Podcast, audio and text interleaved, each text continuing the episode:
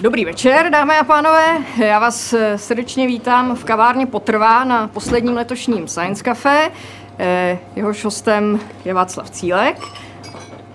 Předtím, než eh, se pustíme do diskuze, protože tentokrát to skutečně bude diskuze všemi směry, jak pan Cílek avizoval tady před chvilkou, tak vám stručně řeknu, Eh, několik slov o Science Cafe, protože to, že se tady scházíme, tak eh, to není akce eh, nahodilá nebo jednorázová, ale my se zde v kavárně potrvá scházíme pravidelně již téměř dva roky, a to vždy druhé úterý v měsíci.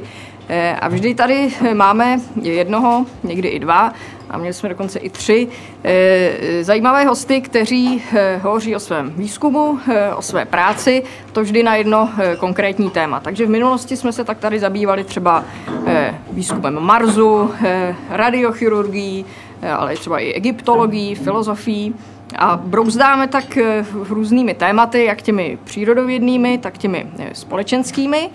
A e, proto ti z vás, kteří jsou tady třeba poprvé a ten dnešní večer je zaujme, e, to, že se tady scházíme, jak říkám, velmi neformálně, tak e, určitě vás tady rádi uvítáme i v roce nadcházejícím, vždy druhé úterý v měsíci. Pokud vás zaujalo některé z těch témat, která jsem třeba zmiňovala, nebo i mm, vůbec byste si třeba chtěli připomenout některé z předcházejících Science Café, tak eh, máte tu možnost poslechnout si záznamy z našich diskuzních večerů na stránkách Českého rozhlasu Leonardo. Můžete se podívat eh, tady přímo na plátno, kde, kde vidíte, jak jsou přehledně uspořádány záznamy z předcházejících Science Café. Takže tam můžete poslechnout si tu, tu atmosféru a, a ty informace, které zazněly tady, včetně cinkání skleniček a včetně toho všeho, co tady k tomuto prostředí patří, tak si to můžete připomenout i takto online, kdykoliv e, budete chtít. E, Český rozhlas Leonardo pravidelně naše večery nahrává, tudíž tady máme i tento mikrofon, což vám říkám také proto, že eh, když budete chtít položit otázku v diskuzi, tak eh, vás poprosím, abyste se přihlásili a počkali, až k vám eh, kolega Josef Kačírek z Českého rozhlasu Leonardo přijde a teprve potom se ptejte. A v případě, že budete mít ještě nějaký třeba doplňující dotaz, tak prosím vždycky na ten mikrofon vyčkejte, protože jedině pak budeme mít hm, moci ten, ten, ten záznam eh, kompletní a, eh, a budeme moci si pak eh, tu, tu atmosféru připomenout. Poprosím vás také, až budete klást otázky, tak si tím mikrofonem zase nenechte zmást a ptejte se nahlas, tak aby slyšeli, slyšeli jsme všichni i ve druhé části kavárny. Takže prosím dotazy nahlas a, a, a vyčkejte, vyčkejte na mikrofon. Eh, já na úvod vždy eh, děkuji také eh, našim partnerům, kteří nám pomáhají s realizací Science Cafe. Mezi tyto partnery patří kromě Českého rozhlasu Leonardo také služba 1188, dále hlavní město Praha, nakladatelství Belletris, server e-advokacie.cz a nově je naším partnerem také nakladatelství Akademia, které má velmi pestrou škálu knih z různých oboru lidské činnosti a eh, my tady tentokrát eh, máme několik knih na ukázku a tyto knihy budete moci vyhrát v takové improvizované soutěži, kterou v průběhu večera nebo na jeho konci s panem Cílkem vyhlásíme. A vyhrát budete moci právě knihy, na kterých se pan Cílek podílel. A to, to, to v různé míře, já ty knihy ukážu.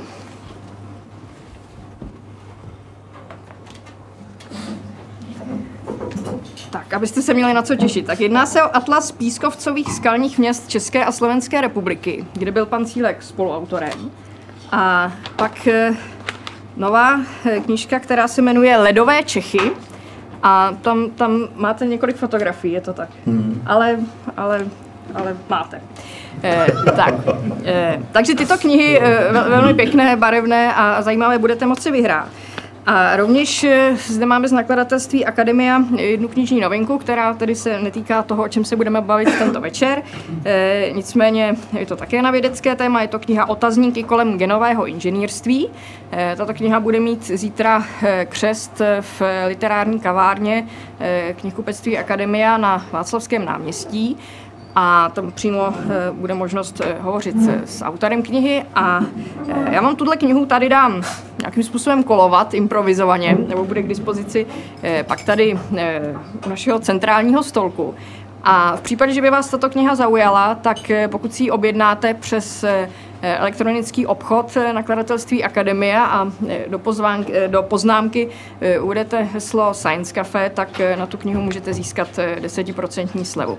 My připravujeme ještě další spolupráci s nakladatelství Akademia, takže myslím, že se vám vyplatí chodit na naše večery nejen proto, že jsou tady zajímaví hosté, ale třeba i proto, že zase příště budete moci vyhrát nějakou knihu nebo uplatnit nějakou slevu.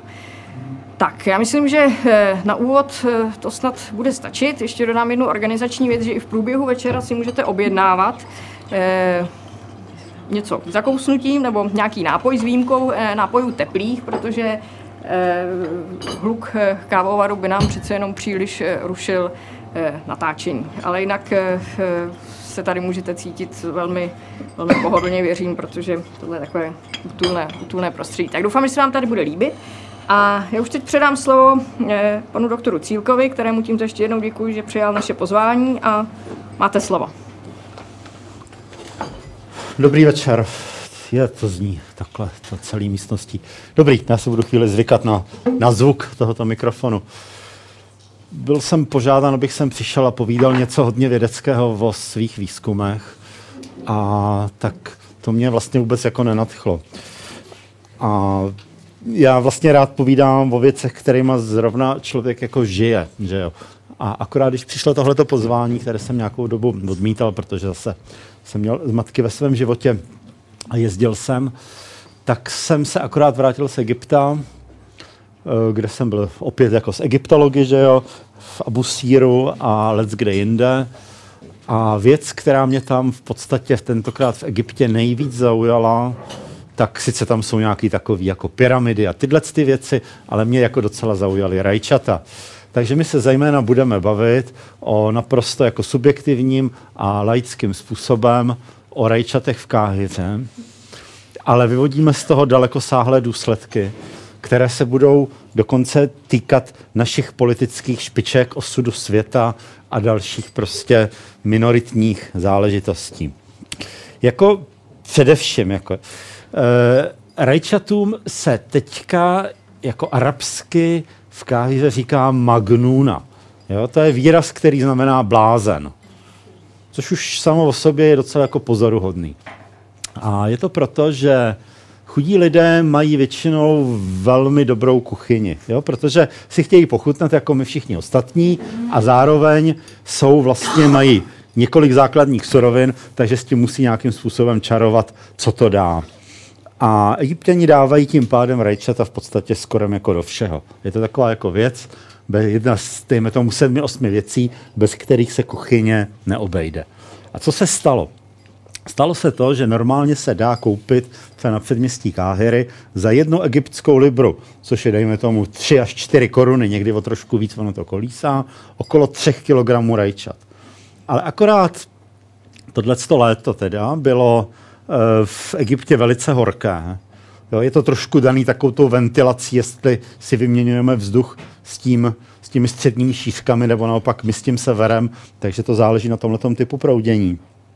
A rajčat se urodilo o něco méně. A najednou toho trh jako zneužil.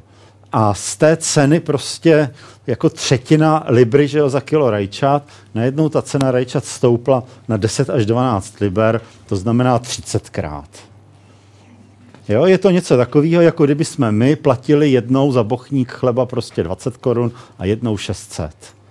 A to si to ještě, dejme tomu, můžeme dovolit, na rozdíl vlastně od těch egyptianů, kteří si to doopravdy neumějí, jako nemohou dovolit. No a já jsem si vlastně uvědomil na příkladu těch rajčat, protože eh, jak se tahle ta věc, jo, ta bláznivost, ta volatilita vlastně těch trhů a surovin a zdrojů vlastně dotýká celého světa. Teďka možná pár slov o Egyptu a e, myslím, že jako bude za chvíli jasné, co ta rajčata znamenají. E, čeští egyptologové, škoda, že tady nejsou, nebo jinde tady budou a budou o tom povídat, zejména profesor Barta, zkoumají kolapsy civilizací. Jo, a je to proto, že Egypt se zhroutil jako doopravdy jako hodně, jako hodně zhruba třikrát a prakticky vždycky tomu zhroucení nějakým způsobem pomohla klimatická změna, to znamená průtok, většinou je to průtok Nilu, že jo, který buď to je hodně malý a tím pádem je nutné zavlažovat, nebo plocha zavlažované půdy je o to menší a urodí se o to méně, nebo je tak velký, že se bere hráze a neurodí se taky nic, nebo se urodí vlastně málo. K tomu slouží systém, který je vlastně od antiky nebo předanticky, tomu se říká nilometry. A to jsou takové hluboké jámy třeba na ostrově Roda, který mají sloup. Jo, na sloupu se měří, eh, se měří výška a podzemním kanálem do toho nilometru stoupala vždycky voda, to je před Asuánem, že jo, ještě. A pravidelně každou asi hodinu se prostě veřejně vyhlašovalo, jaký je stav, eh, jaký je stav řeky a podle stavu řeky tam to stoupá o těch 16 kubitů loktu, to znamená asi o 8 metrů, asi 52 cm, nebo kolik je egyptský jako loket, to znamená 8 metrů je hodně, že jo. A podle výšky vlastně povodně se potom určovaly daně vždycky. Takže to je taková, a bylo to jako, takový, jako bylo to hodně sledovaný, jo? asi jako když v roce 2002 vrcholí povodeň a my čekáme, co to vlastně udělá. No, e, takže ty většina těch jako bývalých kolapsů byla nějakým způsobem spjata, já nepůjdu do detailů, s klimatem a dál zvýrazněna sociálními aspekty. A u těch kolapsů je to často tak, ku podivu teda zejména v tom Egyptě, že se propadá moc centra a naopak některé prostě okrajové periferní oblasti získávají větší nezávislost a naopak se rozvíjejí. Jo, to je taková docela jako, jako, jako pozoruhodná záležitost. Jo. Člověk by řekl, ano, je sucho, prostě dojde k kolapsu, je to prostě 150 hladových let, kdo přežije, pak jako založí novou říši, ale jako ne, je to tak, že neustále jako přetrvávají ty ostrůvky i v takto, uh, v, v takto jako napjaté atmosféře. No a jak egyptologové a my s nimi, že studujeme ty kolapsy, tak si dobře jako všímáme toho, když chodíme po těch ulicích, že Egypt jakoby, a teďka mluvím spíš jako pocitově, ale hned to podepřu několika argumenty, se ocitá těsně před dalším kolapsem. A jaké jsou důvody? Jo? Především je to počet obyvatel. Podstatě Káhira má dneska pravděpodobně 22 milionů lidí, odhady se liší o 4 až 5 milionů lidí, o tři Prahy se liší odhady. Jo? Uh, Egypt má pravděpodobně 100 milionů lidí, ale zase nikdo to neví úplně určitě, protože když mezinárodní banky dělali společně s Egyptiany, počítali, cenzus dělali, počítali počet lidí v jedné poměrně menší provincii, tak zjistil, že je tam o 30% lidí víc, než uvádí státní statistiky. A to prostě proto, jakože ženský nemá cenu zapisovat do nějakých matrik a kluci se vyhnou vojně. Jo? To znamená, jako e, populace Egypta může být zhruba o 20 milionů vyšší, než si egyptská vláda myslí. Jo? Jako další věc. Teďka je tady pochopitelně ta záležitost, že půda Egypta je omezená, to znamená, je omezená na to údolí Nilu a na říční deltu. Kromě toho existují pouštní projekty. Prosím vás, po mnoha letech nebo po několika desetiletích pokusu s pouštními projekty zejména v bohaté Saudské Arábii a let kde jinde, eh, experti dospěli k názoru, že to vůbec nemá význam. Jo? Protože dochází k přečerpání podzemních zásobníků vody, Stejně 85 a 80 vody se odpaří dřív, než doteče k kořínkům. Pokud někdo není tak pečlivý, prostě jako židi někde v kibucu, prostě vůbec nemá cenu se tím zabývat a má cenu zakládat farmy někde mimo. Je to tohle výsledek jako velký diskuze s jedním libanonským profesorem, právě specialistou na pouštní závlavové hospodářství. Je to opravdu jako lacinější si koupit tu půdu v Ugandě nebo v Sudánu a tam jako ji zavlažit a tam něco pěstovat, než to pěstovat doma. To znamená, jakmile vidíte něco, nějaký pouštní projekt a použije se za zelená, tak to je v podstatě něco jako Aralský moře nebo rozorální celin. To nebude mít dlouhého trvání. Takový je dneska konsenzus doopravdy po několika desítkách let vlastně jako výzkumu. Takže zbývá, že je říční delta, která dává zhruba 60% potravin, něco dává Fajum, něco dává zbytek Nilského údolí, ale Egypt dávno jako z té doby, kdy byl tou že, zásobárnou říše římské, tak už dávno není potravinově soběstačný a potraviny je nutné dovážet. Což vytváří dost jako zranitelnou situaci. Teďka. E, že byla, byl vybudován Asuán na místě několika dřívějších přehrad. To vybudování toho Asuánu v těch 50. a začátkem 60. let, to byl takový do značné míry jednak pragmatický, jednak symbolický krok. Ten pragmatismus byl v tom, že jak my ty egyptiané do dneška jako na to vzpomínají, my jsme se báli každý záplavy Nilu, jestli nebude velká. Jo, Káhyra bývala běžně jako zaplavovaná. To znamená, jim se doopravdy jako ulevilo, že ten, že ten Nil je kontrolovaný.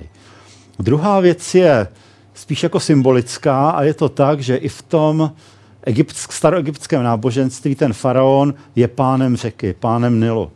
Jo, to znamená, režim a prezident egyptský získal, uh, řekl bych, legi- božskou legitimitu tím, že skrotil řeku. Jo, to, je, to je docela jako důležitý, protože něco jako v té arabské kultuře velikářského je podobně jako kultuře, že Dubaj, eh, podobně jako v kultuře americký nebo ruský, prostě ten, ta vzpomínka na tu velkou bývalou říši tam existuje do dneška. Ale tehdy egyptská vláda, aby zemědělcům vlastně kompenzovala ty záplavy toho Nilu, tak vymyslela to, že voda na zavlažování bude zadarmo nebo skoro zadarmo a že, bude, že budou zadarmo syntetická hnojiva, herbicidy a pesticidy. To znamená velmi masivní zemědělská podpora. K čemu došlo, když je něčeho zadarmo? Že jo? Spotřeba hnojiv, pesticidů a herbicidů v Egyptě na jednoho zemědělce dosáhla nejvyšších čísel na celém světě. Jo? Půda začíná být jako otrávená tím způsobem, promořená, že většina evropských států zakázala dovoz jakýchkoliv potravin z Egypta. Jo? Prostě ta jako velká degradace půdy. Ono to úrodné nilské bahno je trošku mýtus, jo? protože když se to spočítá, tak ono to nestačí ani na jednu celou úrodu prostě nahradit. Takže egyptiani pravděpodobně hnojili třemi základními způsoby. Staří egyptiané to, byla, eh, to bylo nilské bahno, potom, když se sklízelo obilí, tak se sklízelo v horní třetině a klasy se nechávaly na poli a pak se tam vháněl dobytek, který to spás jo, a pohnojil. A třetí způsob hnojení, který do dneška v té deltě je běžný, je hnojení popelem, že schrnete vlastně tu slámu, co máte, zapálíte to a popel potom rozmetáte po poli. Jo. Takže to jsou takové jako tři způsoby. Teďka zároveň teda, jak roste počet že jo, lidí e, v té deltě, tak dochází jednak k obrovskému zastavění té delty. Je to úplně jako, jako neuvěřitelný prostě. Jo. Všude samý dráty vedou, všude vidíte samý domky a ten úbytek zemědělské půdy jako obrovský. Protože ono stavět někde něco v poušti vůbec nemá zase velký význam, protože musíte mít automobil, není tam voda, prostě jsou s tím jenom jako je to drahý, že jo? jsou s tím jenom potíže. To znamená, ty lidi rostou, ale rostou na tom daném místě, kde mají ty kořeny a půdu pohlcují. Další takový jako druhý hlavní mechanismus, kterým v Egyptě mizí půda, je výroba cihel. Ty cihly se vyrábějí že jo, z běžné hlíny, z úrodného nilského bahna a protože ta výstavba je tam doopravdy jako obrovská, tak je obrovská spotřeba půdy a místo té půdy tam zůstávají takové jako močály. Pro, pro tu nilskou deltu nebo obecně pro údolí Nilu je charakteristický vždycky střídání půda, písek, půda, písek podle únosnosti říčního koryta a to říční koryto Nilu se hodně často mění, takže tam, kde je to centrum, že ta největší unášecí síla je písek a na okrajích je, na okrajích je jíl, ze kterého potom jako vzniká, vzniká půda. To znamená, i když výroba cihel z hlíny je v Egyptě zakázaná, tak jsou místa, odkud spatříte třeba 60 komínů cihelen. Jo, není problém ty cihelny identifikovat, topí se tam mazutem, takže je to černý a je to doopravdy vidět i v masivním smogu na obrovskou vzdálenost. Jako mimochodem, když přijedete z té Káhyry, tak do opravdy do Prahy, tak já jsem měl pocit, že jste někde v Krkonoších, prostě na horách, jo, krásný čerstvý vzduch, to úplně, jako doslova, jo, takhle úplně, takhle to, takhle to působilo. No, Zároveň tím, jak se vlastně spotřebovává to velké množství vody na zavlažování a často málo efektivně, že tak dochází k tomu odparu a vody ubývá. Voda se čerpá jak z Nilu, tak se čerpá z podzemních studní a v deltě to má za následek ten, že moře proniká do pevniny rychlostí až 200 metrů za rok. Jo, poměrně hodně. Zároveň vlastně ta rovnováha mezi slanou a sladkou vodou je udržovaná tak, že proudí vlastně sladká voda sedimenty a jakoby vytlačuje, jo, když ji proudí hodně, slanou vodu. A jakmile začnete hodně čerpat tu sladkou vodu, tak se zpomalí ten vytlačovací mechanismus a pod zemědělskou půdu začíná pronikat brakická nebo slaná voda, ta vzlíná nahoru a zasoluje půdy. Takže zasolování delty, kromě teda té kontaminace, začíná být druhý vlastně závažný problém celého Egypta.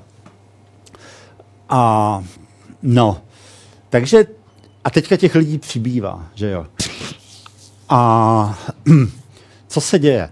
Jo, zhruba tak jako, dejme tomu, 80% egyptianů utratí prakticky všechno, co má, dejme tomu, ať to zjednoduším, 80% svého příjmu za potraviny. Okamžiku, kdy roste cena potravin, tak ty lidi se dostávají na okraj e, prostě hladu nebo musí zjednodušovat jídelníček. Egyptská vláda taky s tím letím počítala už kdysi dávno a právě pro ty nejchudší v těch jako svých socialistických dobách vymyslela systém subvencovaných prodejen. To znamená, do těchto subvencovaných prodejen jde laciné obilí, laciná mouka, tam se to zpracovává na chléb a ten chléb se prodává za velmi malé ceny. Jenže v tomto procesu teda toho subvencování dochází k několika zádrhelům. První zádrhel je ten, že egyptská vláda špatně, ekonomika je špatná a egyptská vláda pomalu platí buď to za potravinovou pomoc, teda část ji dostává zadarmo, ku podivu nejvíc od Spojených států amerických tedy, přitom jako pokud egyptiané, že jo, nebo arabové obecně někoho nenávidí, tak je to Amerika. A, ale v tomto případě američani vlastně si kupují klid v Egyptě e, kvůli Izraeli, jo, takže tam je takováhle jako záležitost. A takže egyptská vláda má čas od času velký problémy vůbec ty potraviny dovíst. Jo? A to díky prostě špatný liknavý ekonomice a špatnému placení dluhu. Potom v procesu toho, té distribuce, té potravinové pomoci nebo subvencovaných potravin, k těm chudým lidem se ztrácí podle egyptských novin zhruba okolo 50% této potravinové pomoci. Proč? Jo? Protože místní policista nebo místní inspektor, který taky má velkou rodinu a je špatně placený, řekne, já ti to tady zavřu, když mi nedáš takový a takový množství obilí. Jo? Takže se v podstatě tímhletím jako korupčním způsobem a rozkradením zmizí zhruba, jako, zhruba těch 50% potravin. Ona na druhou stranu, ono to většinou zase zmizí mezi chudí lidi. Jo? A i když to zmizí mezi bohaté rodiny, tak ty rodiny se podporují navzájem, takže nakonec se to k nějakým těm chudým dostane. Ale jiným způsobem prostě. A nebo se taky na tom dá zbohatnout. Že jo? No, takže máme jako příklad země, kde je, která má problémy s ubýváním půdy, s rostoucím počtem obyvatel, ze zmenšujícím se množství vody. Teďka to zmenšující se množství vody je dáno dalšími projekty. Jo. Ona pochopitelně množství lidí neroste jenom v Egyptě, ale taky v Sudánu a v Etiopii. Takže Etiopani teďka, Habešani teďka staví asi sedm nebo osm přehrad na Modrém Nilu, což je hlavní zdrojnice Nilu, 60 nebo 70% průtoku. Nil je prosím vás relativně malá řeka, jo? i když má pověst nejdelší řeky světa, tak celkový roční průtok Nilu je dva a půlkrát menší než průtok Dunaje. Tak. Jo, takže Nil v Káhyře může odpovídat Dunaji v Bratislavě, tak jako bajvoko, jo, těžko. Jo, není to zase, a teďka si představte, že by na tom Dunaji v Bratislavě záviselo 100 milionů lidí. Jo, nikterak jako, jako veselá situace. A dochází pochopitelně k přirozeným fluktuacím klimatickým. No, takže takhle jako je, jo, ještě musím dopovědět, proč ještě mizí ta voda, že jo. Ta voda mizí, protože jako Etiopani taky potřebují zavlažovat svoji půdu, tak staví přehrady. A v Etiopii ta situace je vlastně o to složitější z hlediska takové té mezinárodní politiky. Zase na chvíli sednu. Je ta, že eh, Etiopie má velmi úzké vazby na Izrael. Izrael zároveň ale teda má Etiopie velmi úzkou vazbu na Saudskou Arábii, protože Saudská Arábie buduje, uh, buduje svý zemědělské farmy právě v okolních státech. Jo, a jsou to pokusy o vytvoření farem o základním modulu 100 000 hektarů, teda, jako, aby se uživila. Saudská Arábie v 60. letech měla 4 miliony lidí, dneska má 28 až 30 milionů lidí, porodnost je 6,3 dětí na vdanou ženu, brzy počet během asi 18 nebo 20 let Saudů má dosáhnout 50 milionů, v podstatě bez potravina, bez vody. Jo? Takže vodu oni získají odsolováním, to zase není tak jako problém, takhle energeticky jako bohatý zemi, že jo? A, e, ale ty potraviny prostě musí získat z těch farem, které se snaží budovat vedle sebe. Vypadá to tak, že vlastně v té Etiopii si tajně mezi sebou prostě podali ruce dvě proamerické velmoci, to znamená Saudská Arábie a Izrael. Jakýkoliv útok na Habeš ohrozí zájmy těchto, jako těchto dvou zemí. Jo? Naproti tomu v Sudánu existuje oblast jižně od Chartumu, které se říká Gezíra, neboli ostrov. Je to území takový, takový Včko je to velký mezi bílým a modrým Nilem. A tam plánují zase obrovské e, jako zavlažovací projekty, už se začínají dělat Číňané. Jo, před těmi dvěma, dvěma nebo třemi lety začala vlastně nenápadně, do dneška se o tom nemluví, válka o půdu. Takže zejména Číňané, ale do menší míry Korejci, jo, třeba na Madagaskaru, že tam kvůli tomu padla vláda, začali skupovat obrovské plochy zemědělských půd všude, kde to šlo, zejména v Africe. Tím chci říct, že budoucí konflikt vlastně o vodu, potenciální, nebude mít charakter nějakého jako střetu e, mezi Egyptem a Sudánem. Ale protože Egypt je, dejme tomu, držený s americkou pomocí, že jo, a Sudán s čínskou pomocí, tak dojde k externalizaci těchto těch konfliktů. Jo, takže ta situace je taková jako celkově jako, jako obtížná, jako, jako doopravdy teda. Nutný je říct, že podle různých analýz k válkám o vodu prakticky nedochází, protože války o vodu se vždycky nebo skoro vždycky odehrávají formou občanských válek. Jo, a dochází k lokálním vymíráním, nikoliv teda k tomu, aby jeden stát napad druhý. To je velmi jako, jako neobvyklý řešení v podstatě kdykoliv v historii. Takže tady máme vlastně situaci Egypta svým způsobem jako modelovou. Jo? To znamená hodně lidí, málo půdy, problémy s energií, problémy s vodou, e, problémy s kontaminací půdy a s ubýváním půdy, do toho rostoucí populace a do toho pak stačí, aby přišel e, buď to nějaký přírodní klimatický event, jo, snížení průtoku Nilu. Asuán dokáže překlenout tak jako zhruba dvouletý sucho. Jo, možná tříletý sucho, ale díl ne teda. Ale spíš jako jenom jako dvouletý, že? což je jako velká výhoda zase. A No ale zase z hlediska 50 let má být v podstatě skoro celý vyplněný sedimentama. Jo? Takže to jsou všechno takové jako, jako věci, které dozrávají k nějakému jako řešení to řešení, který pravděpodobně se tady dá čekat, je něco jako revoluce, občanská válka, hladomor. Jo? Jako když jste tam, tak z toho bohužel tenhle ten pocit máte. Jo? Nik, nesnažím se nikterak prostě jako tu situaci jako zastírat. Egyptská vláda si je toho pochopitelně jako vědoma, že jo, takže má rozdělenou Káheru, myslím, že na 14 okrsků v okamžiku, kdy vypuknou nepokoje, tak dojde nejdřív k oddělení pravého a levého břehu Káhery, poté vlastně k izolaci jednotlivých okrsků, kde armáda zlikviduje zdroje napětí, aby se, aby se povstání nerozšířilo do celého města. Tak, teď jo, tam jako pokud v Egyptě dojde k nějaké revoluci, nebo obecně v arabských státech, tak to většinou připomíná jako velký výbuch, velmi jako ničivý a krutý, ale už po několika dnech se dostavuje únava a situace se rychle vrací do normálu zase. To, takže není to zase až tak jako, až tak jako mm, špatný, špatný řešení.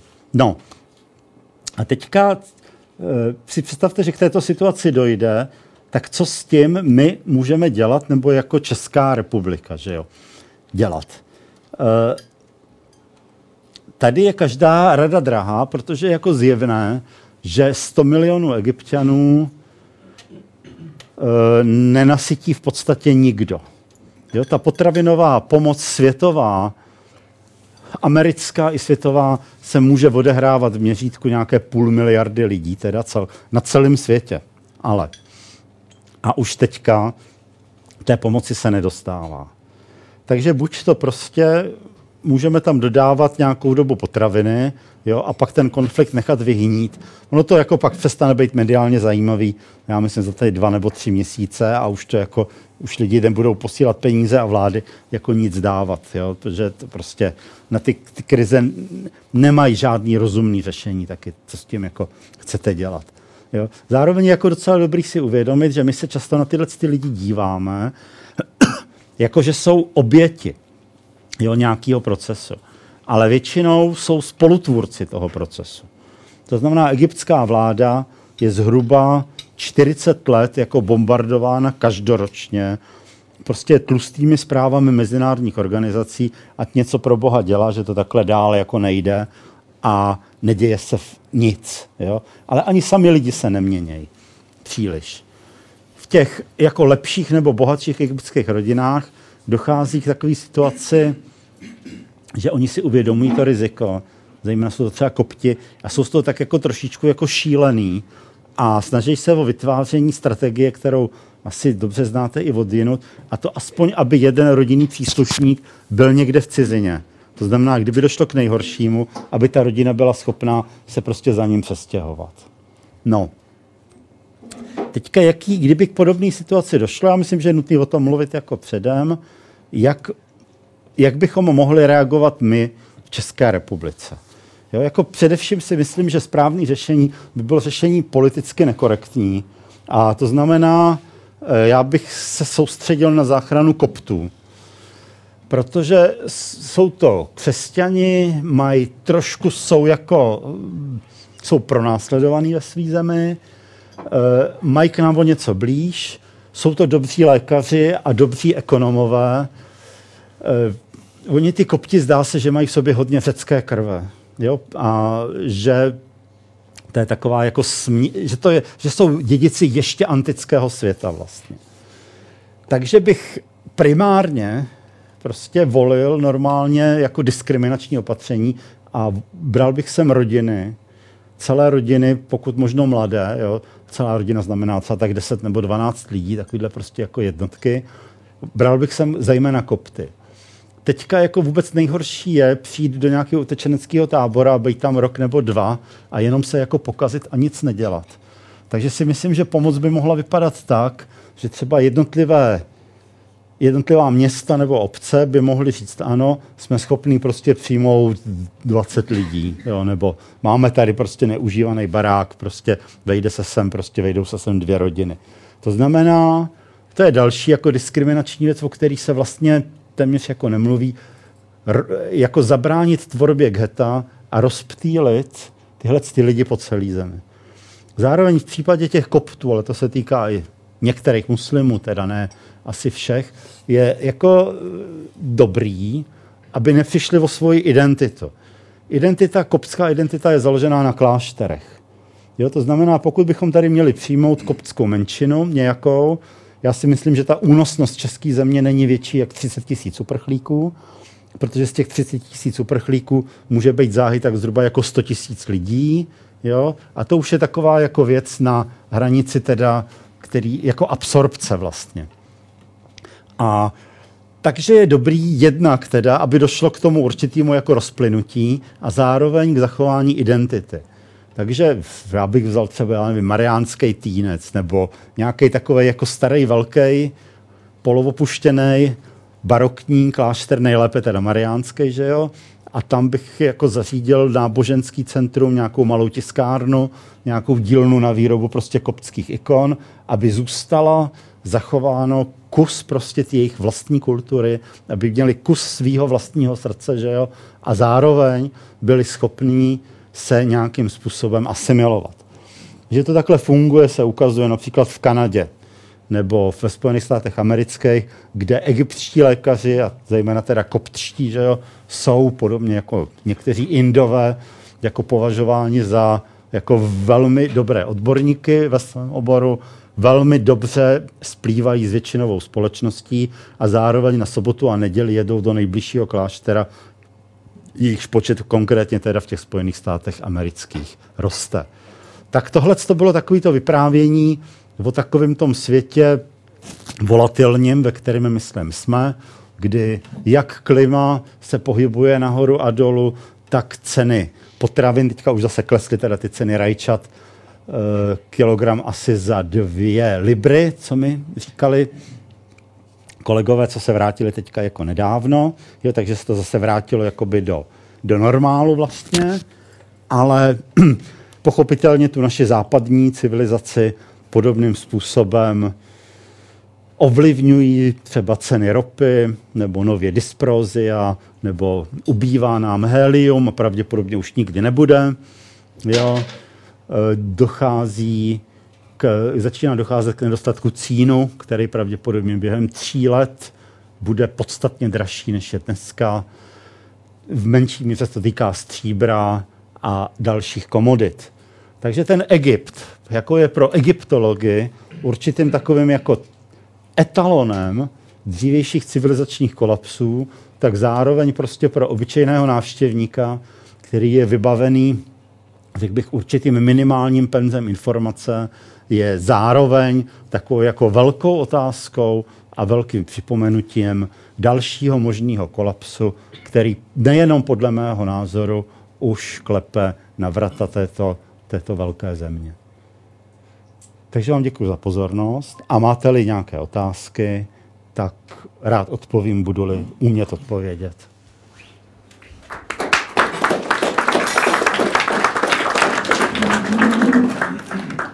Tak my děkujeme za úvodní slovo a já možná ještě doplním pana doktora Cílka, který eh, zmiňoval české egyptologii a konkrétně pana profesora Bartu.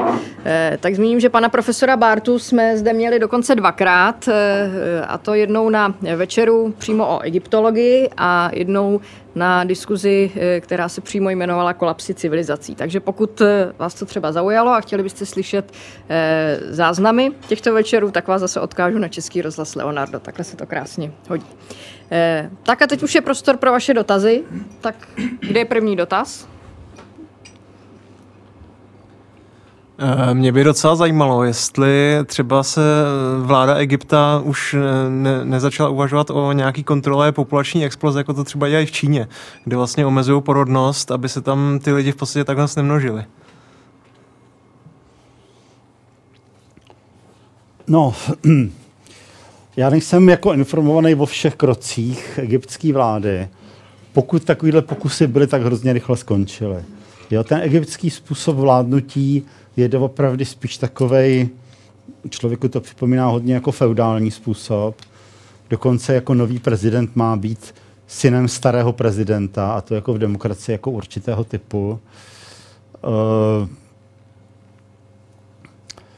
pro arabskou kulturu je charakteristický takový trošku ten fatalismus. Jo, jedno z těch arabských přísloví, a myslím, že má základ v Koránu, říká něco v tom smyslu, jak to je. E,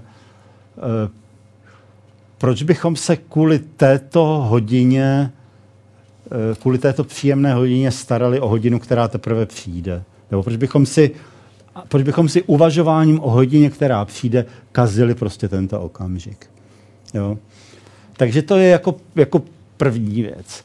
Druhá věc, jako v tom Egyptě skutečně jako platí to, že občas ta vláda se vrhne nesmírně energicky prostě do řešení nějakého problému, ale ta energie dojde během několika dnů. Jo? Jako nedotahuje se to. Ono je to docela pěkně jako vidět třeba i na těch staroegyptských hrobkách, z nich já nevím kolik procent, to by řekl profesor Barta lépe, jo? ale každá druhá třetí je nedokončená. Jo? Prostě egyptiani jsou mistři nedokončených projektů vlastně. A to je jako naprosto jako historicky. Uh, nevím, ne, nevím o žádný prostě vyhranění snad ze tohoto typu. Ale výsledek je ten, že pochopitelně kdo roste, že jo? Uh, roste muslimské bratrstvo. Protože to v, týhle, v tomhle prostředí, kdy vlastně nic není jakoby možný, uh, tam jako školy jsou tak narvaný, že dě, vidíte ve čtyři odpoledne jít děti prostě do školy základní, jo, aby se vůbec jako vešli do těch škol, jo, na druhou směnu vlastně, protože tam nedostali dopoledne. E, no, takže roste moc muslimského bratrstva, které vlastně jako jediné začíná vytvářet takové jako pěkný sociální projekty, nemocnice a získává v podstatě čím dál tím větší moc mezi lidmi. A jde to do té míry, že naše kolegyně paní Jarka, která žije v Egyptě prostě někdy od 60. let, říká, že koncem 60. let z Egypta vozila minisukně do Prahy, jo, kde byly příliš odvážné. Dneska prostě potkáte čím dál tím víc zahalených žen a normální egyptěni to nemají rádi teda, jo, zase musím říct tenhle, tenhle ten jako radikalismus. Jsou to prostý, jednoduchý, příjemný, přátelský lidi, který prostě toho Aláha mají prostě jako rádi, ale jako jejich cesta je jako střední cesta. Takže zároveň vidíte, že roste radikalismus a že pravděpodobně ta hlavní vlna toho, jako toho islámského radikalismu teprve bude nastávat během dalších několika let. A to znamená, radikalismus znamená tomto případě mít dětí hodně a zaplavit Evropu třeba. To je konkrétně slova jednoho z těch, z těch imámů. Teda, no. To takhle na okraj. Další nějaké otázky? Večer. Mě by zajímalo, vy jste říkal, že uh, svět je už, uh, ten Egypt bombarduje cirka 40 let nějakými dotazy, abyste něco dělali. Jaký je předpoklad, že to takhle ještě bude moct pokračovat? Že třeba po 10 nebo 20 letech jim to prostě všechno spadne a všechno to skončí? Nebo je nějaký jakoby časový odhad? To by mě to zajímalo. Víte, jako... tyhle ty časové odhady, já se nad tím přemýšlel. Jak dlouho to ještě může vydržet? Protože už před deseti nebo patnácti rokama ta situace, když čtete ty zprávy, byla taková, že už to nemůže vydržet, že už to prostě musí jako krachnout. Jo? Já jsem si pak uvědomil opravdu tu situaci těch carských důstojníků, těch bělokvardějců, který v roce 1922 se v Berlíně utěšují, že ten krach toho Lenina, toho komunismu přijde co nevidět, jo. Protože k tomu, protože prostě to nešlo, že jo, dál, jo. A najednou prostě e, ta věc pokračuje. To znamená, myslím si, že věc, která je celkem jako jednoznačná, je kolaps. Čím později přijde, tím bude horší, protože tím bude žít víc lidí, a to nejenom v Egyptě, ale v Saudské Arábii. Podobná situace je v Sýrii, podobná situace je všude vlastně, v téhle části světa. To znamená už jenom menší ekonomický otřes, ropný otřes nebo klimatický v podstatě uvrhne desítky milionů lidí do zmatek ve všech státech. To nebude záležitost jo, jako, jed, jako jednoho státu. No, e, takže myslím si, že kolaps je nevyhnutelný, ale ne, nedá se vůbec říct, kdy k němu dojde. Jo, já se radši, jako, mně přijde, že to k tomu musí dojít během pěti nebo deseti let. Jo? Ale to je možná jenom ten pocit toho carského důstojníka v tom Berlíně. Eh, dobrý večer, já mám dotaz. Zkusím ho položit tak, abyste mi na něj dokázal odpovědět, pokud to půjde. Dobře. Uh, nemám moc těch vstupů o Egyptě, ale z toho, co říkáte, napadla mě otázka. Uh, ten Egypt je hnaný, řekněme, nějakýma proudama. Každá země má nějakou výhodu, kterou se snaží sama sebe uživit. A pokud tvrdíte, že tam ubývají tyhle ty energie, jako je voda, taky ty základní prostředky, tak na druhou stranu v tom Egyptě bude mít určitý podíl i turismus. To je to, co nevím vlastně, jako, jak moc velký ten turismus je.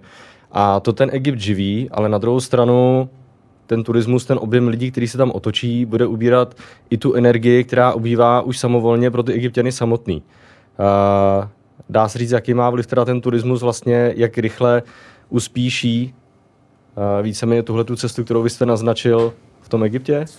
Oni jsou jako dvě, dvě možnosti. Jako především ten turista, ta energie se dá dovíst a ten turista ji zaplatí víc než dobře, jo, s určitým ziskem, takže zbyde ještě pro ty egyptiany, co týče energie. Co týče potravin, je to něco podobného, tak se prostě hol doveze víc potravin, že ty, protože je určitý nadbytek potravin minimálně v Evropské unii, že jo, takže není to problém. Problém začíná být v okamžiku, kdy se jedná o spodní vodu, o podzemní vodu. E, Mně nikdo nedokázal říct, jak je to v té hurgádě vlastně s vodou, ale já si myslím, že tyhle ty věci můžou fungovat jedině na základě jako dlouhodobě odsolovacích zařízení. Výhoda odsolovacích zařízení je ta, že sice spotřebují obrovské množství energie, ale je to čím dál tím lacinější. Jo? Tady zase ta technologie jako, jako hodně pomáhá. Teda. No a já myslím, že ten turismus Egypt víc drží nad vodou, nebo výrazně víc ho drží nad vodou, než potápí. Jo? Ale proto taky ty egyptiani vždycky tak jako uh, jsou alergický, když někdo hodí pár granátů na turisty, jo? protože to jako doopravdy otřese celou tou, celou tou ekonomikou na, na dlouhou dobu. Uh, v podstatě, ale zase zároveň ten turistický průmysl začíná být téměř jako nechutný v Egyptě. To znamená, ty hlavní vykřičené místa jsou doopravdy často jako betonové chodníky z obou stran obehnaný nějakým provazem a tam ty lidi se ženou tam a nahoru prostě jako po těch autobusech, jo, a nebo jste jako v Gíze a tam prostě hned po ránu přijede 160 autobusů, ty se takhle nastaví vedle sebe a udělá jako obrovskou linii, takovou jako zeď autobusu jednoho vedle druhého, tak jako si říkáte, no tak eh, jako může to fungovat, no asi nějakou dobu jo a asi to bude mít prostě výkyvy. Otázka je, co udělá třeba krize, že jo, v Evropě, jestli lidi eh, nebudou dávat přednost třeba trávit víc času, což já si myslím, ve vlastních zemích nebo blíž. Jo. Je otázka, co udělá radikalismus, taky v Egyptě, jo, protože prostě ty radikálové rádi útočí na turisty. Jo. Tak je to, já myslím, že převládají teda ty pozitivní aspekty. Eh, já jsem mluvil s nějakým šejkem, což byl osobní strážce nějakého prince jordánského, který si založil nějaký hotel v Petře v Jordánsku jo, a okolo té Petry, což bývala malá vesnice, popsaná ještě Aloisem Musilem jako několik domů vlastně, tak vyrostlo během posledních 20 nebo 25 letech město o 30 tisících lidech který jako je zaměřený jenom na turistický průmysl. Jo. A to úplně jako cítíte, jak on říkal, jako, že tam došlo k nějakému teroristickému útoku před několika lety a že město na půl během dvou nebo tří let vyhladovělo, protože prostě turisti najednou nebyli. Jo. Je to, ty věci jsou jako velmi zranitelné. Teda, no. Dobrý večer, já mám dotaz eh, ohledně eh, je to, je to teda návaznost na, to, na tu odsolenou vodu, eh, na energetiku v tom Egyptě. Eh, používá se ta odsolená voda na cokoliv jiného než na pití pro lidi nebo domácnosti? Je, je možné ekonomicky vyrábět odsolenou vodu pro, pro zemědělství? A jak si druhá část té otázky je, eh, já jsem odborník v jaderných vědách a sleduji, že se postupně v arabském světě rozšiřují intence využívat jadernou energii. Dejme tomu, že to je dodatečný zdroj k těm zdrojům, které tam existují. Eh, myslíte si, že to jenom oddálí o pár let tu situaci, že to vlastně jenom prodlouží tu, eh, tuhle tu exponenciální ten vzrůst té populace, který je udržovaný těmi zdroji, a nebo že by to mohlo změnit ten postoj k tomu, že by se víc vyráběla odsolená voda pomocí energie, než že by se spotřebovala voda z Nilu a ulehčilo by to třeba tomu zemědělství? Tohle je dobrá otázka.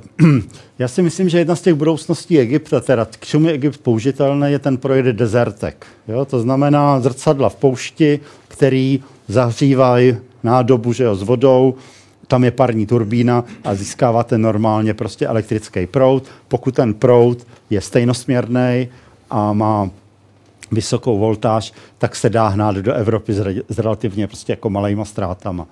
Jo, mně by se jako líbilo, by tento projekt začal teda jadernou energetikou, ale jste v radikálním islámském prostředí a nikdy nevíte, kdo vyhraje další volby. Jo, to je jako, to je tahle věc teda. Kdyby pomocí téhle prostě jaderné energetiky docházelo k odsolování, to pomohlo zavlažování vlastně celých oblastí. Pouštní půda je ku podivu hodně úrodná, jo? ono se to nezdá teda. A taky teda za přítomnosti. Prostě jako na čerstvé pouštní půdě vám vyroste Vojtěžka vysoká a zelená, že na to vlastně koukáte. To je jako v polabí. Jo? To je jako, to je jako skoro jako, jako neuvěřitelná věc teda. No, takže eh, jo, tohle to by bylo řešení. Jo, ale jako podstatou problému je to, že těch lidí přibývá jako hrozně rychle. Jo, egyptská vláda je schopná třeba v té poušti udělat projekty, ona se tím chlubí, a e, takže se tam přestěhuje třeba 20 nebo 30 tisíc obyvatel během několika let, ale egyptianů přibude necelý milion za rok. Jo, takže jsou to takové jako trošku projekty jako na vytírání zraků, jo, projekty paralelního toku Nilu, ale na to, na to není dost vody, jo, kudy by to vlastně mohlo jít. E, já jsem neviděl žádný výpočty, ale podle toho, že ta odsolená voda se používá v podstatě jenom na mytí a na pití, si myslím, že jakýkoliv prostě použití je nesmyslný a že to opravdu má větší cenu expandovat, že má cenu skoupit pozemky tamhle na Karlovarském kraji, kde se mi starostové stěžovali, že nějaká tajemná firma prostě jim skupuje pozemky ve velkém. Jo. A to je asi situace všude po Čechách, to jenom to nevidíme, tohleto. Jo. Takže jednodušší to takhle vlastně skoupit tady a spolehnout se na déšť lacinější. Dobrý večer. Musím říct, pane doktore, že jste mě uvrhl do hluboké deprese. Ale pak jsem si uvědomil, že mi je 70 a že se mě to vlastně netýká. Nicméně aspoň pro své děti bych se chtěl zeptat, kde si můžu zažádat o svého kopta. Jo? To je... Ale vážně, mám dotaz to má nejenom konsekvence tedy na tom jihu, ale hlavně tedy na severu. Evropská unie to sice začne pracovat s nějakýma číslama, které stanoví limity nějakých přistěhovalců, ale v podstatě to, co jste řekl, že by bylo možné třeba si vybrat nebo nějakým způsobem tu infrastrukturu pro to připravit, tady o tom vůbec nikdo nepřemýšlí. Jo, a bude, jestli něco takového nastane, jako že ano, tak to bude problém pro, pro jich, ale bude to problém taky pro sever. Určitě. Jo, čili jestli vůbec někdo u nás existuje, nebo ne u nás, ale na tom severu vůbec, jestli existuje v Evropské unii někdo, kdo si je tohoto vědom, kdo chodí taky na Science Cafe? Víte, my málo víme o tom, co dělají armády. A ono to vypadá tak, že zatímco v politické sféře asi skoro nikde, teďka jako už té Británii, ale kde jinde asi ano. Jo. Británii, no víte, jaké bylo, jaké je v tomto roce nejběžnější britské jméno, křestní? Mohamed. no. Jo, ve všech variantách. Takže tam už jako o těch věcech asi jako hodně uvažují. Ale obecně politici o tom moc neuvažují, ale často o tom uvažují armádní kruhy. Jo, já se někdy někdy se prostě bavím s těma lidma, kteří chodí do energetického klubu ale oni zase nechtějí o těch věcech příliš jako mluvit. To znamená, ty scénáře, konkrétně třeba hasiči, mají jako vypracovaný, ale mám takový pocit, že to mají vypracovaný tak trošku jako sami pro sebe, jo, že tu znalost dál nedistribují.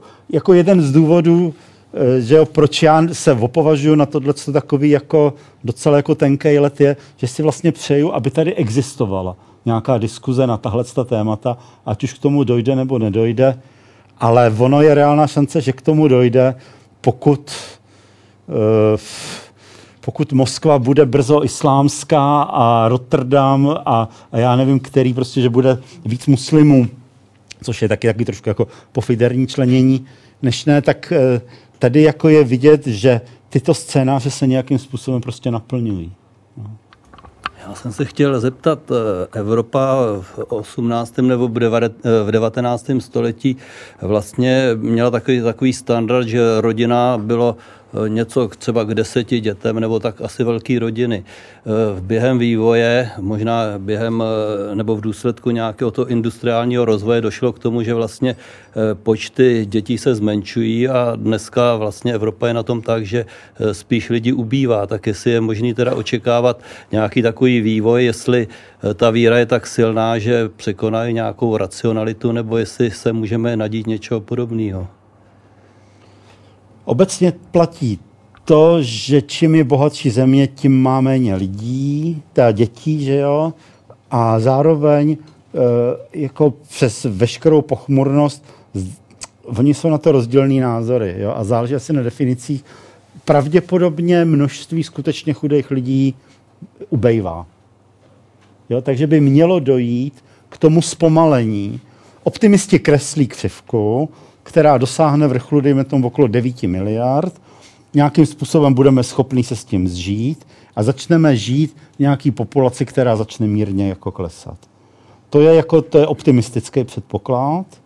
Pak je taková jako skupina, můžete to najít na Google pod heslem Depopulation, John Alpert a tyhle ty lidi, a ty naopak se domnívají, že únosnost globu je tak něco jako třeba 200 milionů lidí nebo jedna miliarda a že to celý spěje, kreslí depopulační křivky, prostě vymírací křivky lidí, který můžou být jako poměrně jako náhle. Já mám takovou jako obavu, že třeba konkrétně v tom Egyptě bude rychleji dosaženo toho bodu nenávratu, nebo už teďka ten bod toho nenávratu tam je, než zpomalování a klesání té populace. Jo, ale ten vývoj bude určitě nehomogenní a někde to zvládnou a jinde to nezvládnou. No. no pak je to otázka těch uprchlíků, že jo. No. A pak je to taky taková ta otázka, já tomu jako říkám vlastně dilema Švýcarska na začátku války, kolik cizinců ještě pustíte do země a kolik židů necháte umřít prostě před hranicemi Švýcarska. Jo já nechci být pochmurný, jo, ale prostě jako myslím si, že tahle věc je reálná. Teda ještě napadlo taky, že my vlastně tady mluvíme o Egyptě, kde se jedná asi o 100 milionů lidí, ale eh, teď máme země třeba, já nevím, jako Indie, kde třeba ta populace je jedna miliarda, eh, tam asi k té expanzi taky dojde, tak jestli ten Egypt je jako takový vzorek, nebo jestli tam je to takový nejkritičtější, nebo jestli eh, takový místa napětí jsou i někde jinde, protože když se podíváme třeba na tu Afriku, tak ten Egypt se mi zdá ještě poměrně vyspělý. Jak to vidíte? Já jsem mluvil o Egyptě, protože ho znám, že jo. Ano. A u té Indie tam je zase vlastně zranitelný to, že v obrovské množství Indů je v USA, v Kanadě, v Británii, ale kde jinde. To znamená, ty migrace jsou možný poměrně jako velice, velice jako rychle. Uh, nevím, jo. Ale zdá se, že i pokud dojde ke krizi, že by nemusela ta krize být současná všude na celém světě prostě zároveň, že to může být přeci jenom jako rozložený v čase a že zároveň každý stát bude reagovat jinak. Jenom poznámku k té Indii. Ona není věč, většinově muslimská a v Indii nevěří, že bohatství je od Boha. Jo? To každý muslim si myslí, že bohatství, že boha, když je bohaté, to od Boha nemusí se přičinit. Jo? Navíc ty Indii je dneska strašný zájem o vzdělání a prostě ta Indie jde ekonomicky nahoru i dejme tomu tím, tou svojí eh, vazbou na Ameriku a na, na technologie budoucí. Jo? Čili ten Egypt, tak to se chci zeptat vlastně, jestli ten Egypt jste vzal jako příklad, samozřejmě, protože ho znáte, že jste tam byl, a nebo je to opravdu ohrožený tolik tou vodou, tím Nilem? Jo, já myslím, že ano. Já do toho Egypta jezdím zhruba ty čtyři roky, takže mám možnost tu situaci sledovat. A zároveň, jak děláme ty kolapsy těch civilizací, tak se úplně nabízí to, že jako to, co děláte dopoledne na české koncesi v Abu Síru archeologický, tak odpoledne pozorujete na ulicích Káhyry. Jo? Takže tam je to takhle, takhle ještě jako zjednodušený. Nil, teda ten Egypt je zároveň jako dobrý etalon, protože je to civilizace, která je vysledovatelná po dobu pěti tisíc let, včetně písemných záznamů. Jo? Takže ty dynamiky se dělají jako velice dobře. Dál je to civilizace, která má která těžko někam jako migruje za normálních okolností, protože v podstatě není kam do Syropalestiny nejčastěji. A má ten jediný zdroj těch potravin a vody a to je Nil, protože nikde nic jiného vlastně už není s výjimkou pobřežního pásma, které je zemědělsky zničený od Římanů, pravděpodobně teda. Takže ten Egypt z těch důvodů aktualistických mi přijde být jako, jako takový jako dobrý, dobrý studijní místo, kde ty, kde ty věci jsou lépe vidět než kdekoliv jinde. Tak než se objeví nějaká další otázka, tak já se tam pana doktora, vy jste říkali, že se taky budete ptát. No, zatím jsem hodně mluvil, už se to no. jako, to už jsem dneska to namluvil dost. Tak to. Dobře. Knížky jste ještě chtěla rozdat. Knížky, knížky, ano, ano. To jsem si říkala, že teď by možná eh, byl ten pravý čas. Tak máte, máte nějakou otázku, kterou bychom mohli položit tak, aby, eh, aby to byla soutěž? No ne, já jsem měl jedinou tu otázku, no. jsem vám říkal, kolik váží jeden kilogram, ale to jako, to jste zavrhla teda, dobře, dobře. jako tak, snadnou. Tak. Eh, tak, eh, tak uděláme teda něco těžšího, možná o trošku eh, a eh, eh, já vám tady položím otázku, o které jsme mluvili s panem doktorem Cílkem před, eh, před začátkem večera.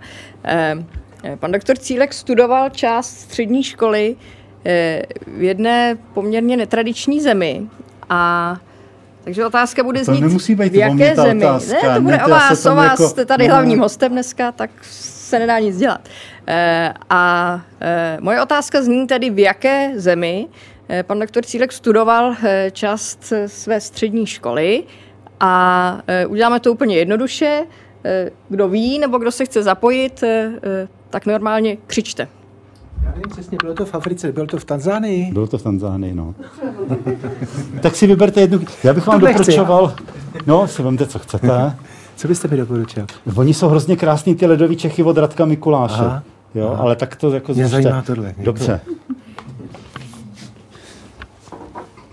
ještě nám tady zbývají dvě knížky, takže eh, A teďka, ještě něco vymyslíme. Ano, v jaké, ale... jestli lidi poznají, v jaké zemi vy jste studovala. to je teda krutý. Um, um, no, tak má někdo nějakou další otázku? Rozmyslel si někdo nějakou otázku? No tak dobře, tak eh, se zeptám já. Já mám vždycky takové otázky úplně eh, praktické. Tak udržím tu svoji linii. A mě by zajímalo, když vy jste v tom Egyptě, tak jak tam ten váš výzkum v praxi úplně probíhá. A teď myslím konkrétně jeden váš den uh, při pobytu v Egyptě. Tak jestli jsou to ty, jestli chodíte mezi, mezi hm, těmi eh, rajčaty na trhu, nebo eh, jak to vlastně chodí, když vy konkrétně tam pracovně pobýváte? Vstane se v půl šesté ráno, 6.15 se odjíždí, dokud je káhera ještě jako relativně prázdná. Zhruba po sedmí člověk cestou nabere většinou inspektora památkové péče a někdy rajse nebo před, neboli předáka, že jo dělníků, podle toho, kterým autem jede, jedou dvě až tři auta, dojede se po sedmi hodině do Abusíru, přijdou dělníci a provádí se rozdělování, to provádí ten RISE, že jo, e, provádí rozdělování práce, to znamená, co se má kopat. Nad tím stojí vždycky jeden až dva čeští archeologové jo, a někdo takhle v okus dál je za teodolitem jo, a nějaký lidi něco kreslí v nejbližší hrobce, nějaký nálezy teda a já si tam třeba začišťuju profily jo, a kreslím si je. No, v okolo 12. hodiny se sejdeme u Sajda, to je náš hlídač, na malý oběd a na čaj. Mezi tím ještě se, mezi tím všichni dělníci jako mají chuť na čaj, takže existuje jeden pracovník, který roznáší čaj mezi ostatní teda, po poušti, což je vlastně vždycky hrozně jako příjemný. No a po druhé hodině se sebereme a jedeme na zpátek do Káhyry, kde jsme po třetí hodině, osprchujeme se a někdy tak jako třeba ve čtyři, nebo tak si dáme společný pracovní oběd zhruba do pěti a pak se tak třeba okolo sedmí ještě sejdeme znovu prostě e, v místní putice zvané Oáza, kde vlastně prohovoříme den a program na další den. Takže je to a spádeme v 10, aby jsme druhý den ráno mohli zase brzo vstát. Já jsem byl přítomen na vaší přednášce na biologických čtvrtcích. Nemáte tady sebou nějaké obrázky z toho? Já jsem nevěděl, že mám vzít sebou, jinak bych je vzala. Běželi by tady jako nekonečná smyčka. Nemám to tady.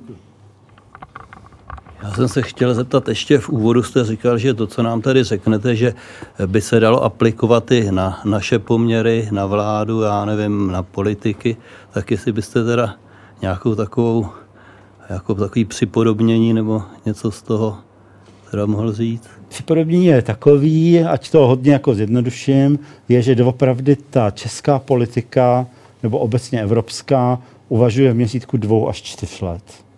Jo, což je jako, což je ta velká nevýhoda, protože tím nedostatkem vlastně té vize.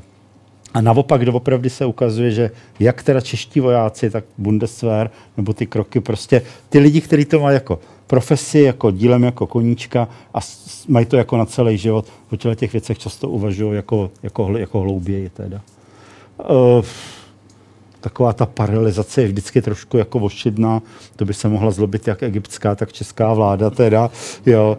Ale chtěl jsem tím jako vyjádřit něco právě, právě z té doby, že taky už dávno ty věci neřídíme, ale už jako, jako doháníme spíš jenom to, co se děje. Dobrý večer, vy jste tady zmínil kopskou menšinu. Jak ta kopská menšina, která je skutečně výraznou menšinou, eh, se podílí na chodu Egypta jako státu? No, pravděpodobně výrazně. Jo, ono to není i tak jako úplně jasný a já jsem do toho vlastně nikdy nepronik, protože jako běžní egyptiané často hovoří o koptské mafii, že to jako ono je to, dejme tomu, 10% egyptianů, možná míň, jo, žádná statistika není v tomto způsobu jako směrodatná, ale zaprvé každá ohrožená menšina se snaží vybudovat nějakou sociální síť. Jo? To je jako tahle věc. Potom oni ty kopti doopravdy hodně držej, jsou moc fajn, to je, mám jako skutečně jako rád, jo. Jako hodně držej při sobě. Před stává se, že jo. Stalo se to, že se objevila, co to bylo, prasečí chřipka, načež egyptská vláda jako jediná vláda na světě jako donutila e, jako vybít všechny prasata v Egyptě. Jo? To, je ta, to je ta velká energie vržená. Pochopitelně to bylo dělané jenom z toho důvodu, aby potrestali kopty za to, že prostě mají ty prasata. Zase tam byl hodně ten symbolický prvek. E, několik egyptských ministrů financí byli koptové, jo, například. Jsou to často doktoři, často jsou to právníci. Takže já to nejsem schopen, prostě nejsem natolik insider, abych tohleto byl schopen nějakým způsobem odhadnout, ale určitě je tady velmi značný vliv prostě koptů, spíš neviditelný na chod prostě státní zprávy. Jak by potom tady Egypt mohl snést eh, jejich masovou emigraci? ty by se jich tak nadšeně zbavili. Jo? To není racionální tohleto. Jo? Jako, jako představte si, že třeba palestinci jako obsazují, že jo, e, území, které, kde prostě původně jako byli židi. První věc, kterou udělají, je, že zničejí dobře vybavený mateřské školky. Jo? Ono to má svoji logiku, protože prostě nemůžete přijmout něco od nepřítele, gor teda jako v té pouštní mentalitě teda. Jo? Ale prostě e, jako, jako pragmatickou nebo ekonomickou logiku to nemá. Tady na tom východě je, čím víc jdete na východ nebo na jeho východ, tím víc záležitostí je řízeno nenávistí. Prostě hromadnýma emocema. A když se podíváte na historii říše římský, tak je to totéž vlastně. Jo, to zase, jo, jako celá řada, eh, jako řekl bych, politických sil jsou síly, že něco nemáte rád, aniž byste to měl nějakým způsobem racionalizovaný pořádně.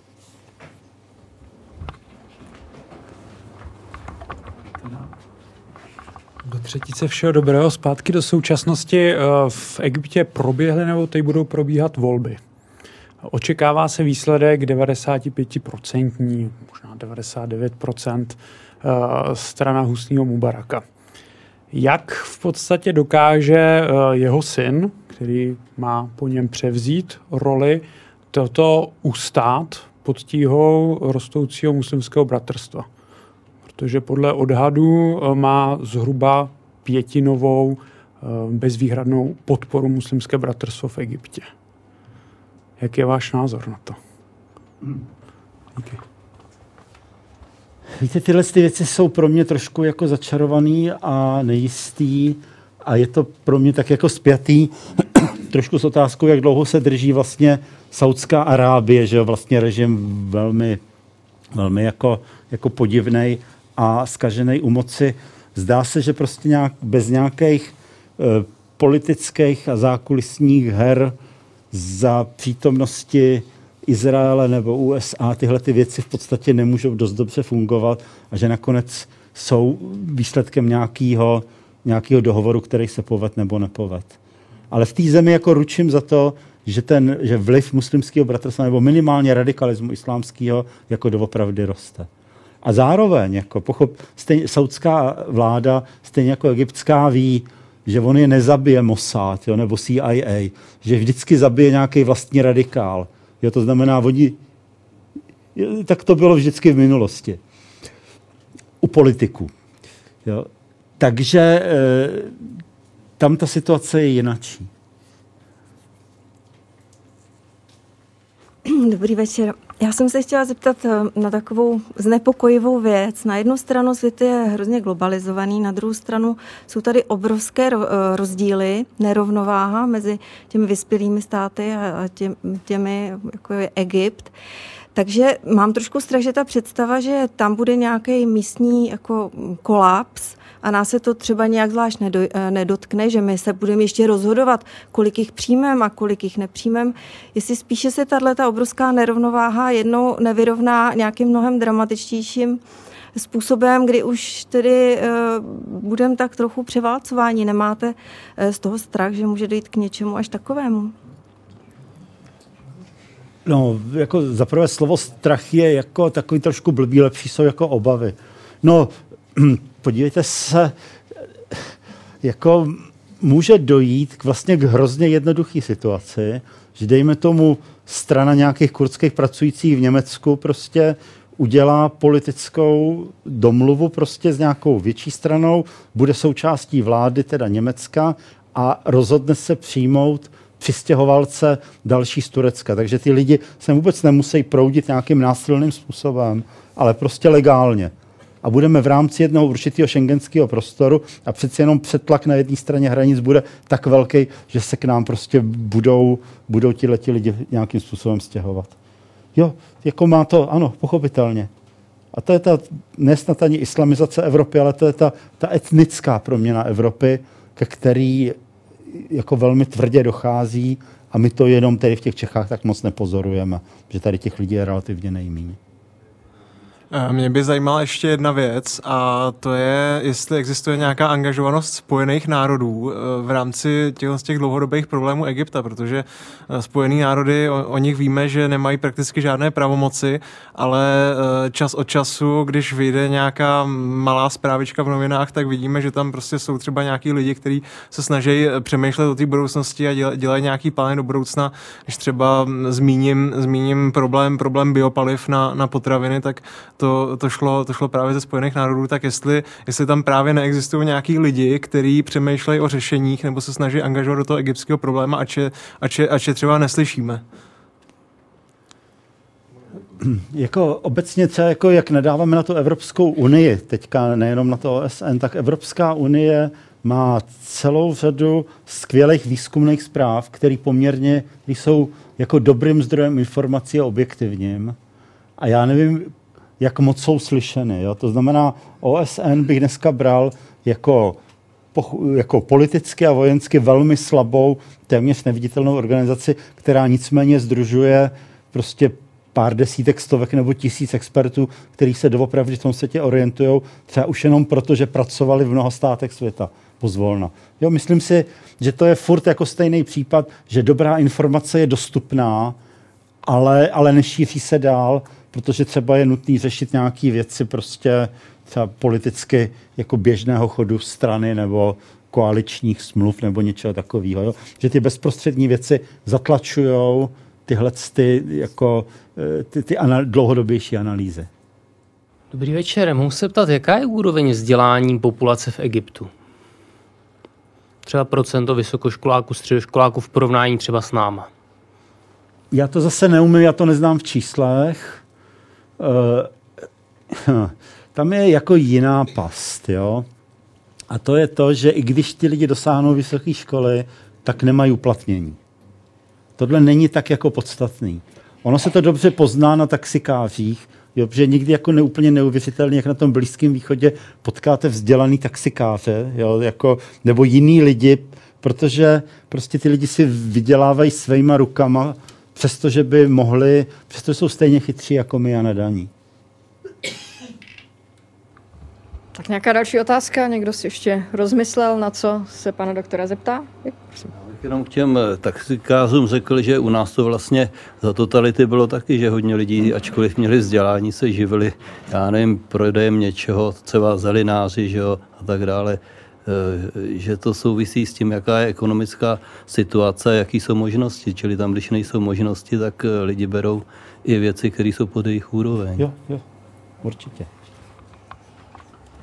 Bych přece měl ještě jeden dotaz a sice bych navázal na vaši krásnou větu adoptujme si každý svého kopta.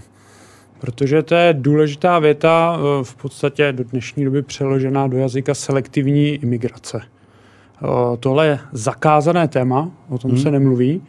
Jak v podstatě programy selektivní imigrace, myslíte nebo víte, jsou rozvinuty? Mám třeba na mysli, jestli se o ní uvažuje vůbec v širší v České republice, po případě v Evropské unii. Já myslím, že politická korekt- korektnost nám vlastně tenhle ten typ diskurzu zakazuje. Jo, protože je jako diskriminační od samého začátku. Buď to to diskriminuju podle, že jo, podle toho, že chci mladý rodiny, nebo diskriminuju podle vyznání, jo, nebo jo, tohleto. Eh, nevím o nikom, kdo by takhle uvažoval, nebo kdo by s tím letím vycházel prostě na veřejnost vůbec. Z vlastní profesní dráhy eh, znám v podstatě dva egyptské kopty, několik egyptianů a ty jsou skutečně, můžu potvrdit, to jsou v podstatě takové spojky na západ, v Německu konkrétně. Hmm. A to jsou lidi, kteří žijí naprosto spokojeně, mají pravidelné návštěvy eh, z rodiny a to jsou často masové návštěvy a v podstatě žijí skutečně tak, že podle jejich vlastních slov 70% příjmu jde zpátky do Egypta. Ano. Kolik ve skutečnosti takových lidí v Evropě máme, netuším. Já myslím, že většina těch cizinců to má tímhle tím způsobem. Jo, jako zase neznám čísla, ale třeba vím, že v Sýrii je běžná situace, že jeden pracující člověk podporuje tři až čtyři nezaměstnané členy rodiny. Jo, to, to znamená v oběť taková, jaký by nikdo z nás nebyl nikdy pravděpodobně schopen, prostě ten, ten diktát nebo ta pos, rodinná pospolitost je takhle důležitá. A ještě jako poslední údaj, že náš inspektor památkové péče Mortada v Sudánu nám vlastně říkal, že udržuje kontakty zhruba s osmisty svými příbuznými.